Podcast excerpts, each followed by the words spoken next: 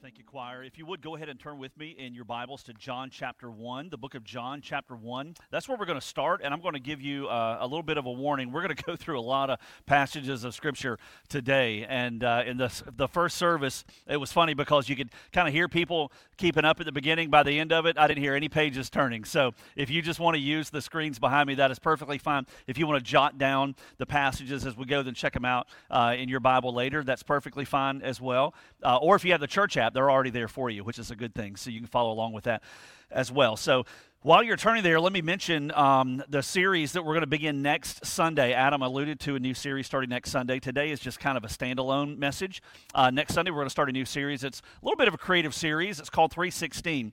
And uh, what we're going to be doing is taking for, uh, over the next few weeks, taking different passages that end in 316 now i have a feeling uh, uh, when you think about a passage that ends in 316 most everybody here would think of john 316 rightly so. But there are other passages in the bible that end in 316 that are significant passages of scripture. So kind of a different take on a series but still obviously looking in scripture and pulling out some of these passages that are the overlooked 316s the left out 316s that are going to speak into our lives as well. So that starts next sunday. But today we're going to look at a message simply entitled light. So, most of you know that I grew up in this area, not on the island, um, but I did grow up off of Bonaventure Road on a, on a little street called Idaho Avenue.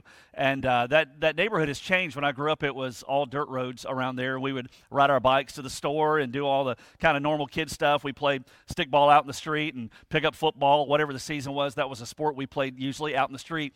And uh, about a year ago, Jeremy came and did a, uh, a little video um, our children's pastor Jeremy did a video on that street. Some of you may remember, and he forgot um, either it was that one. I, I, think we went back and did another video associated with it, and uh, he forgot and left his tripod. Got back to the church, went back for it, it was gone. So the neighborhood has kind of changed through the years, and uh, and and so. Uh, but I remember growing up, man, it was just it was it was awesome living where I lived. My family was in that that house, my parents for 50 years or more, and they lived there all the way up until I was married, and uh, and then eventually had to move from there uh, once their health began to decline. But a lot of memories about that. But one thing that stands out is whenever the sun went down and it got dark, that was the creepiest house on the face of the earth. And I don't know if your house was like that when you were a kid, but once it got dark, man, that was just so incredibly creepy. It was a dark street, didn't really have a lot of street lights on it already, and uh, it, it backed up to the woods and uh, that that was the, kind of the back boundary were the woods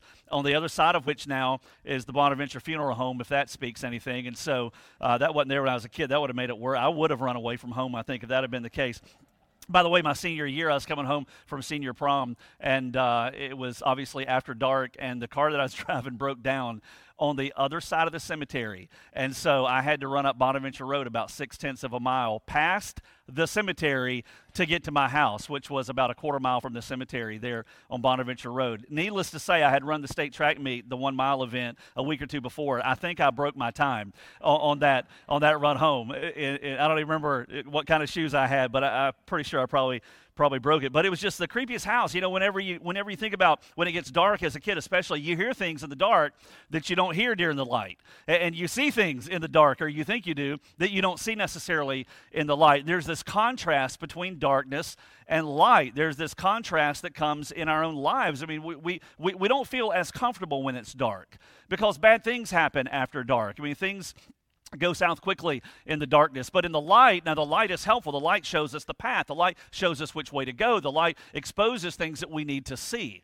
And there's this contrast between light and dark. Well, we see that contrast as well in Scripture, believe it or not. And what I want to do today is just to kind of trace this idea of light and dark, mainly light. That's what we're going to focus on, but you can't talk about one without the other. And I want us to see what Scripture says about it. It's going to be an interesting little journey, and I really hope you'll stick with me. It's going to we're going to go a little bit deep. We're going to pull in a lot of different passages of Scripture, but what we're doing is we're, we're thinking logically according to what the Bible says about this concept of light, and we're, we're going to paint this image of, of what light is, of where it comes from, and why we want to be found in it and the Bible is going to be what we're going to use that's going to help to give us that information, information, help us to paint that picture. So let me let me just give you a principle real quickly, and then we're going to begin to trace through Scripture this concept of light. Here's the principle. It's really important to keep in mind. You already know it, but it's important to keep it in mind that whenever we contrast light and darkness, whenever those two are contrasted and held up against each other, light always wins. Now, we're going to see that literally, and you already know this literally, but we're also going to see it when light is talked about in Scripture in a figurative sense. That whenever light and darkness are contrasted, light always wins. If we could block out these windows, take out all the ambient light, shut the lights down in here, and it was complete and total darkness where there was no light whatsoever. All I would have to do is to take out one small little tiny pin light, one little flashlight, and I would be able to shine it, and the light would win. Nobody ever says, Hey, I'm having a hard time getting to sleep. Can you shine a little darkness over here in the bedroom? so that I can go to sleep a little more easily. It doesn't work that way. If there's any presence of light, darkness is going to be dispelled in a literal sense. Light always defeats darkness. And when we when we begin to trace this thought through scripture, not only does light defeat darkness in a literal sense, but whenever light is spoken of in somewhat of kind of a metaphorical sense or whenever it's it's, it's dealt with as somewhat of an analogy, we see that light always wins as well. Always, always, always. Now, darkness has a way of pressing in. The way I realized that I needed these little uh, uh, valuable treasures, right? These little readers, it started whenever we would go out to eat, Susie and I, or our family, and I would go to a restaurant, and it would be a little bit darker than normal. And it seemed as though whenever it was a little darker than normal in the restaurant, then the print on the uh, menu got smaller as well. It's funny how that begins to work. And so I would take out my cell phone and I would shine my light. Any of you ever do that? And it's a little embarrassing, but hey, you got to see what you're about to order to eat. And so I'd shine the light of my cell phone onto the menu so that I could see. I still do that every now and then because sometimes these don't even necessarily help, depending on what restaurant you're in or what the menu looks like. Light always dispels darkness, light always wins. And so, as we begin to trace this through the Bible, we're going to start all the way back in Genesis 1. If you want to turn there with me, hold your spot in John 1. That's where we're going to be for the longest amount of time today. But if you want to flip back to Genesis 1, we're going to start in the very beginning.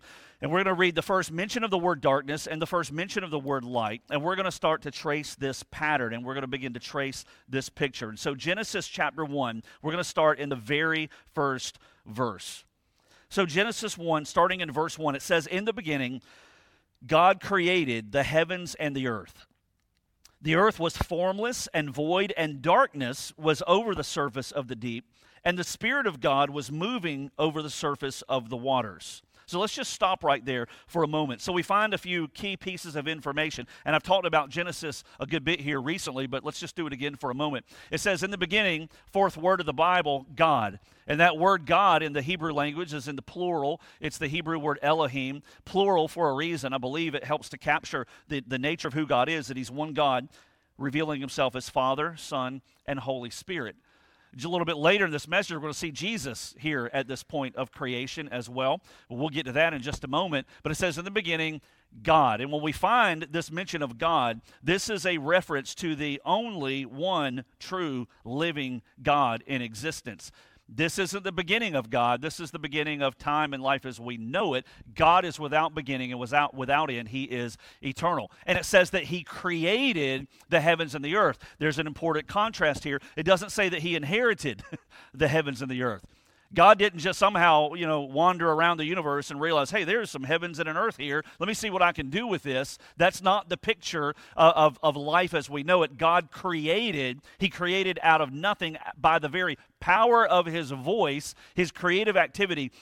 He created everything that we see. And it describes this creation of heaven and earth in the beginning. Verse 2 The earth was formless that's a reference there that it had not yet been fashioned. It says it was void. In other words, it was uninhabited, it was empty. And darkness is what was over the surface of the deep. There was darkness that prevailed. Now, all three of those things the fact that the earth was formless, that it was void, and that darkness prevailed would all be dealt with at creation. In fact, God would begin through these six days of creation. He would, he would give fashion and design to the earth that He had created. He would also bring into existence animals and people, obviously, that He would create that would no longer leave earth uninhabited. And He would, as we see in verse 3, speak light into existence. Let's take a look at this. Look at verse 3. Then God said, Let there be light, and there was light. It, it was just a simple statement born out of the, the, the, uh, the eternal power of the nature of God, where all he had to do literally was say, Light exist.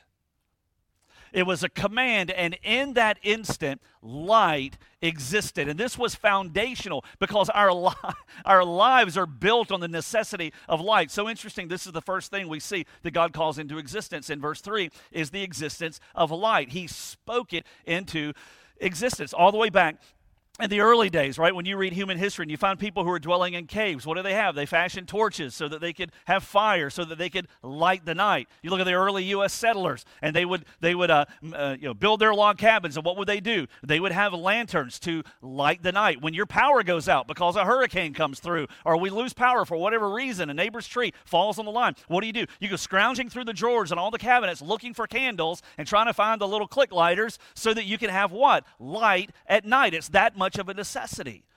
And in the very beginning, God brought into existence, He spoke by His power light into existence. Now, some people would say, all right, this is problematic. All right, those who read a little more deeply, this is problematic because, Brooks, if you've read your Bible, you realize the sun was not created until day four. So, how do we have light on day one, but the sun's not even created day four? And some people will posture that as, aha, we got you.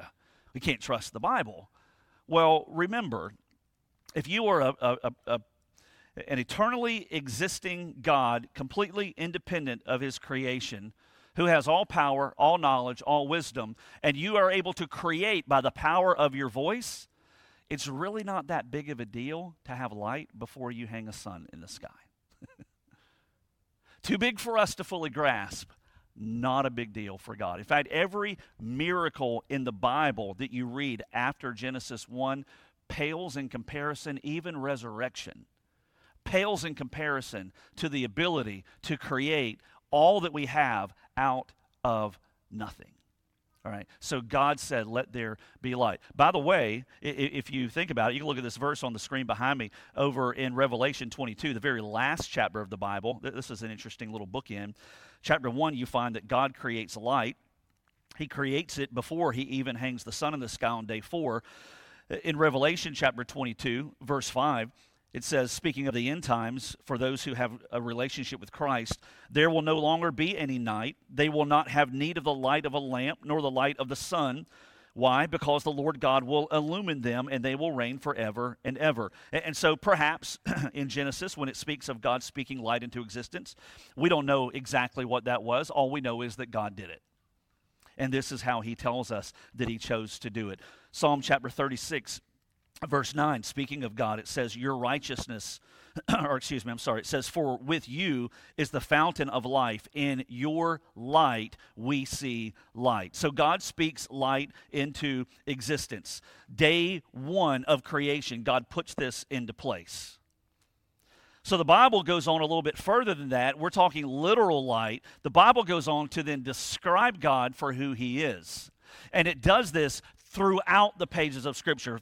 For example, look at 1 John chapter 1, towards the end of the New Testament. 1 John chapter 1, verse 5. Look at what this says. We're just connecting dots here, okay? So don't don't leave me. Just hang in there. This is it's going to get better as we go. 1 John chapter chapter 1, look down in verse 5. It says, "This is the message we have heard from him and announced to you that God is light, and in him there is no darkness at all." So this is helpful. We're painting this picture that light did not exist until God spoke it into existence. Literally, literal light.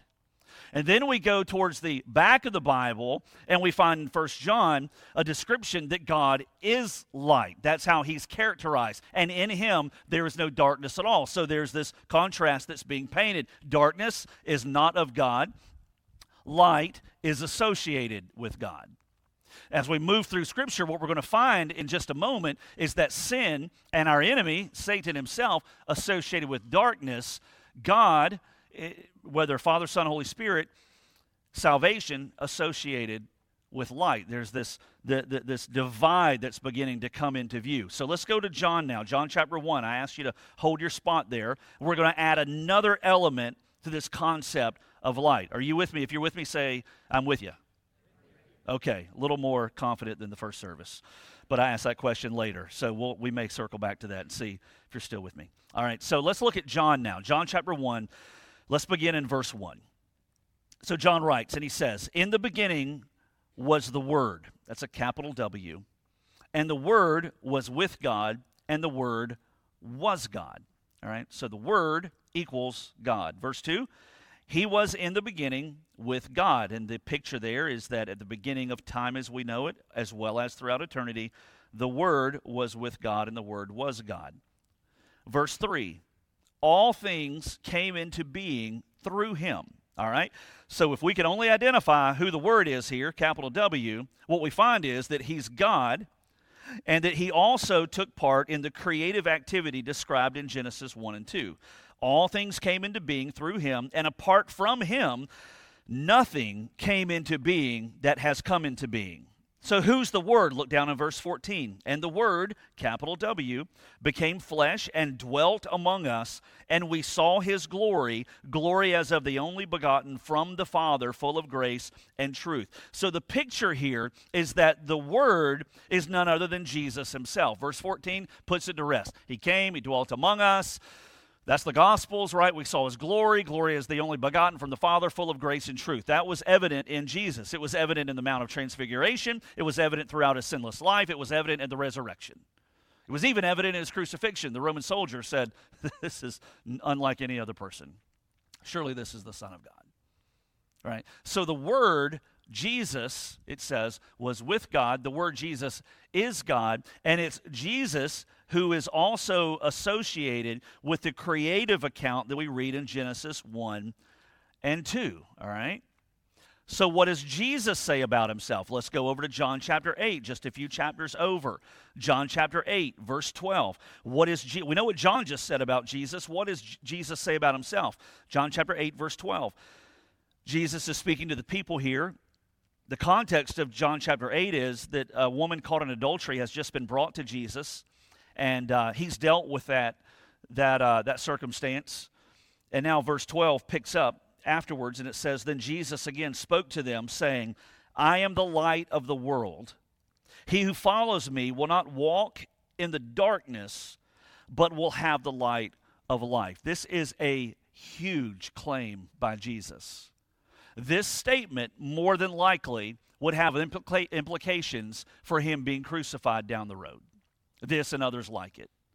Because he's saying a couple of things, both of which equate him with God. He's essentially saying, I'm God.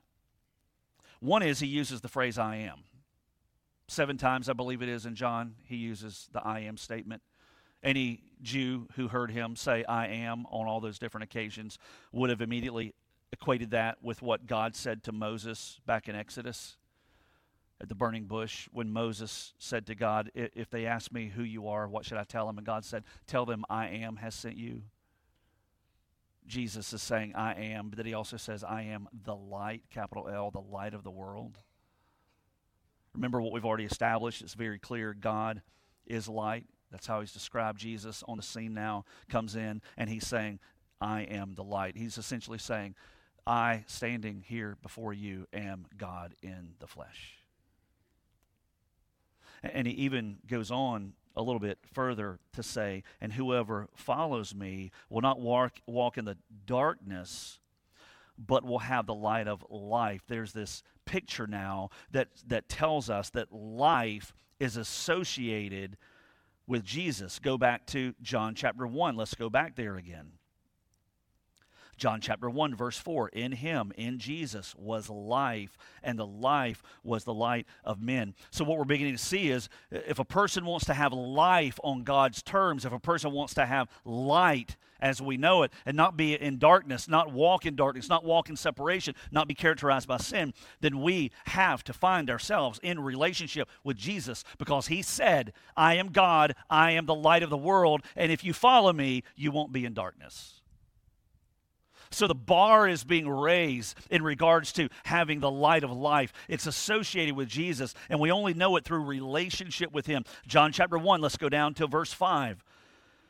It says, The light, Jesus, shines in the darkness, and the darkness did not comprehend it. Look over in verse 10 and verse 11, same chapter. He, Jesus, was in the world, and the world was made through him, and the world did not know him. He came to his own, he came to the Jewish people, and those who were his own did not receive him. Adding another component God is light. God created physical light, God is light. Jesus came, he equates himself with God. He says, I'm God, I'm the light. If you want to walk in the light, then you have to know me. Otherwise, you walk and remain in darkness. And yet, John tells us that there were those in the beginning, and there still are today, who may hear that message and they see Jesus for who he is, and they reject him and they say, No, I would prefer to stay in the dark where I can live life on my terms rather than to walk in the light where you, Jesus, are in control of my life. And that same rejection still happens today. If the numbers are accurate, there are those here, even in this place this morning, who have chosen to stay in the darkness and to reject Jesus or, or to, to, to refabricate an image of Jesus kind of on your terms that's more comfortable, but rejecting him for who he is as one who came to be in complete control of our lives. And it started at the very beginning of his ministry, even.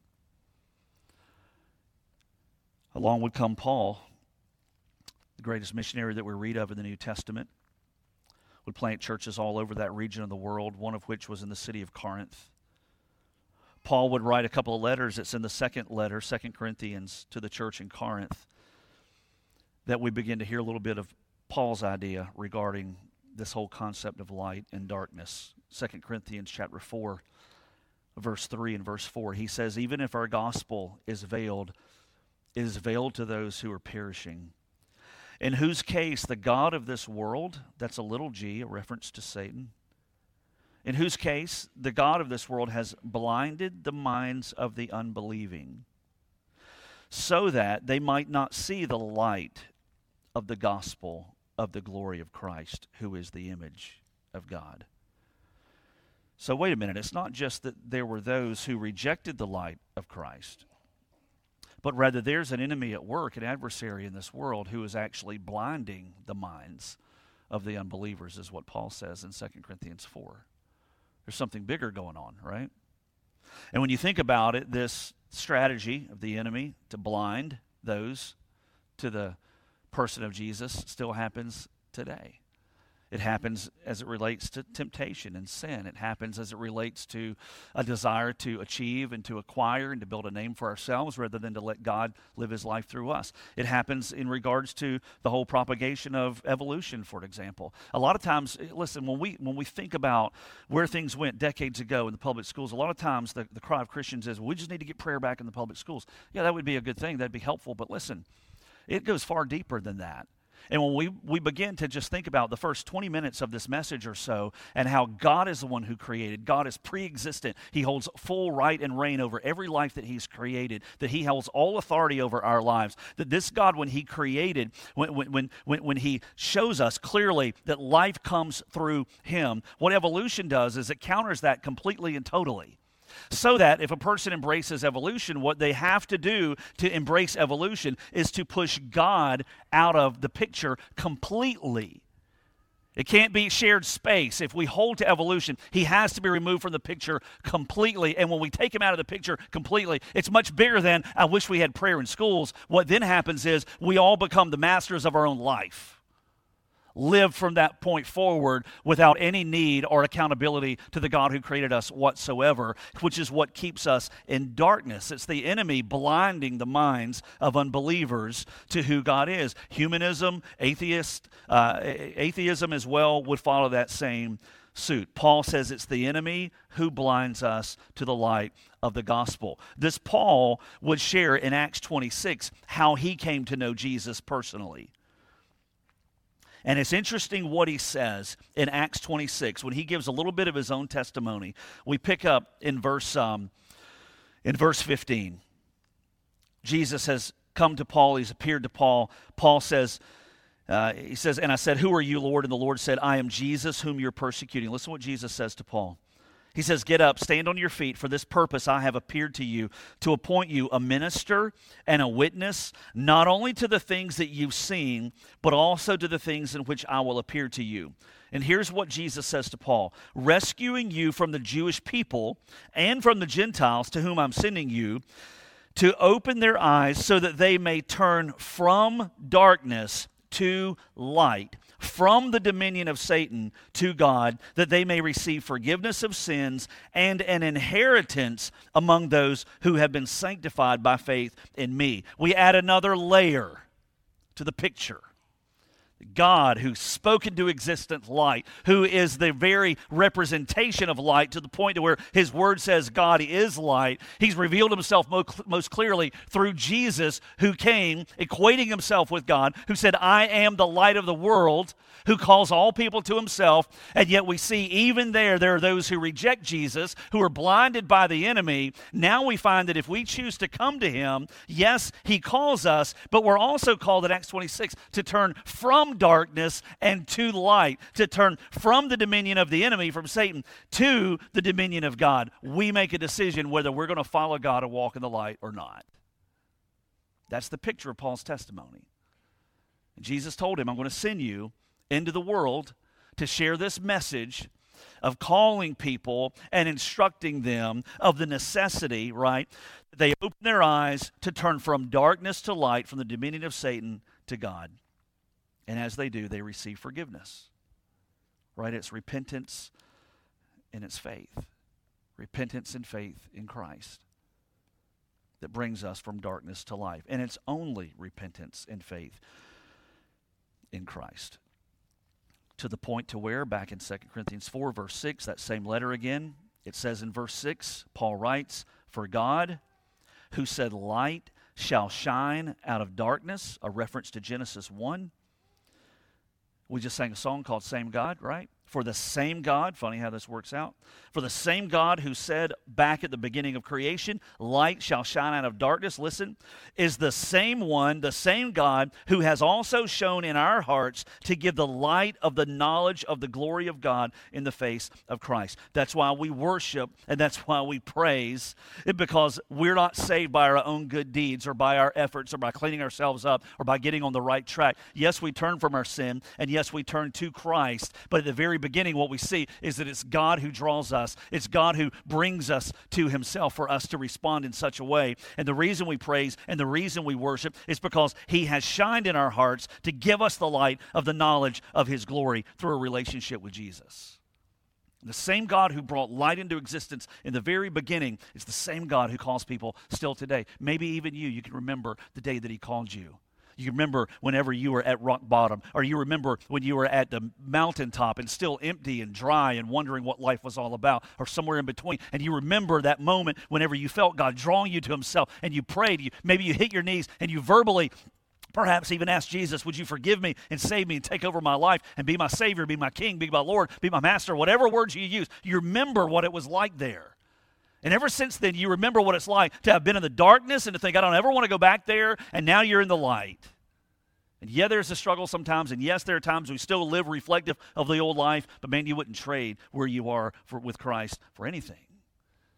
And it started because he drew you to himself. Ephesians chapter 5, verse 8, Paul writes to the Christians in the city of Ephesus, chapter 5, verse 8. He says, speaking of to the believer, For you were formerly darkness, but now you are light in the Lord. So walk as children of light. Live a life that's reflective of the new life, not the old one. Live a life reflective of light because your Savior is the light of the world. The God you serve is the God who is called light himself. So does it end with us?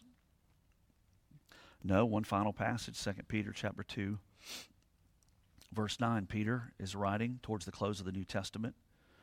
Speaking to Christians, he says, But you are a chosen race, a royal priesthood, a holy nation, a people for God's own possession. You were chosen, you are holy, you have access to God. You are His very possession. And here's why so that you may proclaim the excellencies of Him. And here's the terminology again who has called you out of darkness into his marvelous light. The purpose, the direction, and the tone of our lives is that we live as believers, our lives walking in the light that puts him on display and proclaiming who he is a God who would draw us out of sin and out of darkness and out of separation and out of the grasp of the evil one, right out of the enemy, and place us as adopted sons and daughters in relationship with him in the light. For some of you, you would use that terminology, that phrase to say, you know, I've been walking in the light for a long time, and praise God for it. Others of you, you you've been in the light for a long time, right? And that's not mystical. We, I mean, we've traced it through Scripture, the terminology, but but you haven't really praised the Lord for what He's done in that sense, and maybe haven't even really shared that message with others around you. Others of you, you've you've never taken that step out of darkness into light. You've never relinquished control of your life, trusting Jesus, who died and rose, inviting Him to forgive you and to take over. And today, if you haven't, you can make that decision. But all of life centers around walking in the light that we have in the person of Jesus. If you've never given your life to Him, what is it about the darkness that would cause you to want to stay there? and why not choose to step out of it and trust Christ and enjoy the beauty of His magnificent light in your life? It doesn't mean your life will be perfect. One day it will be. There'll be struggles and there'll be hardship and there'll be difficulties. But far better to be found in the light with Him than in the darkness with everything else. Let's pray. Lord, I don't know if this would be the case with anybody else, but to me, it's just, it was fascinating preparing for this message and to just trace this through, through your word and to see how often you use this terminology, Lord of light and darkness. Sometimes literally, you spoke light into existence. It wasn't a hard thing for you to do. You're God with all power. It wasn't a hard thing for Jesus to be raised from the dead. It wasn't a hard thing to meet us in our sin and to rescue us and to apply the payment of Jesus to our sins and to give us hearts that are clean and pure and to give us a status of righteousness and holiness. Or those are not hard things for God who's always existed, has all power.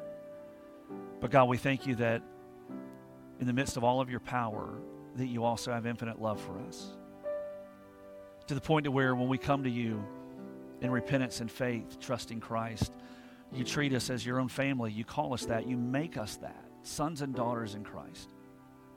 You make us family, not just us as a, an individual church, but scattered with all other believers around the world in Cuba and the Philippines and in all other countries, God, when we share relationship with Christ, we're family. And God, it's that same relationship that maybe you're drawing some even today towards. That have thought about what it means to know you. Maybe they've mistakenly thought if they could just get a little better or come to church a little longer, that you'll accept them. But God, it's really has nothing to do with that. It has everything to do with surrendering our lives to the person of Jesus, who is God and paid our debt for us. And when we've done that, Lord, may we be faithful to proclaim your excellencies, to proclaim who you are, and to share this message that has done so much in our lives, to take us literally out of darkness and to put us into the light. God, we thank you for being that kind of a God, and we praise you today for salvation that comes only through Jesus. May we live to your glory and in a way, in a way that reflects you for who you are. For us in Jesus' name we pray.